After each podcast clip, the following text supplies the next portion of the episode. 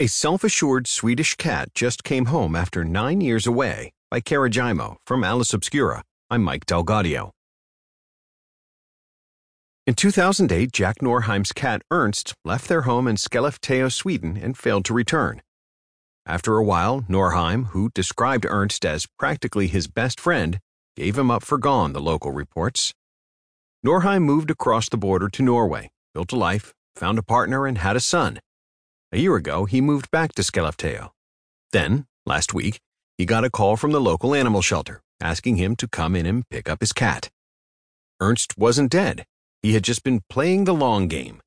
After he left the Norheim household, the tabby took up with an older couple in a nearby village who cared for him until they passed away a few weeks ago.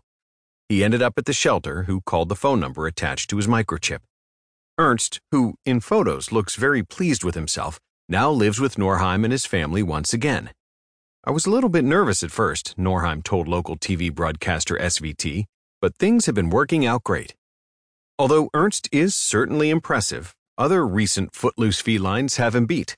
This past July, Moon Unit of East London was reunited with his family after eight years of absence, during which he somehow made it to Paris.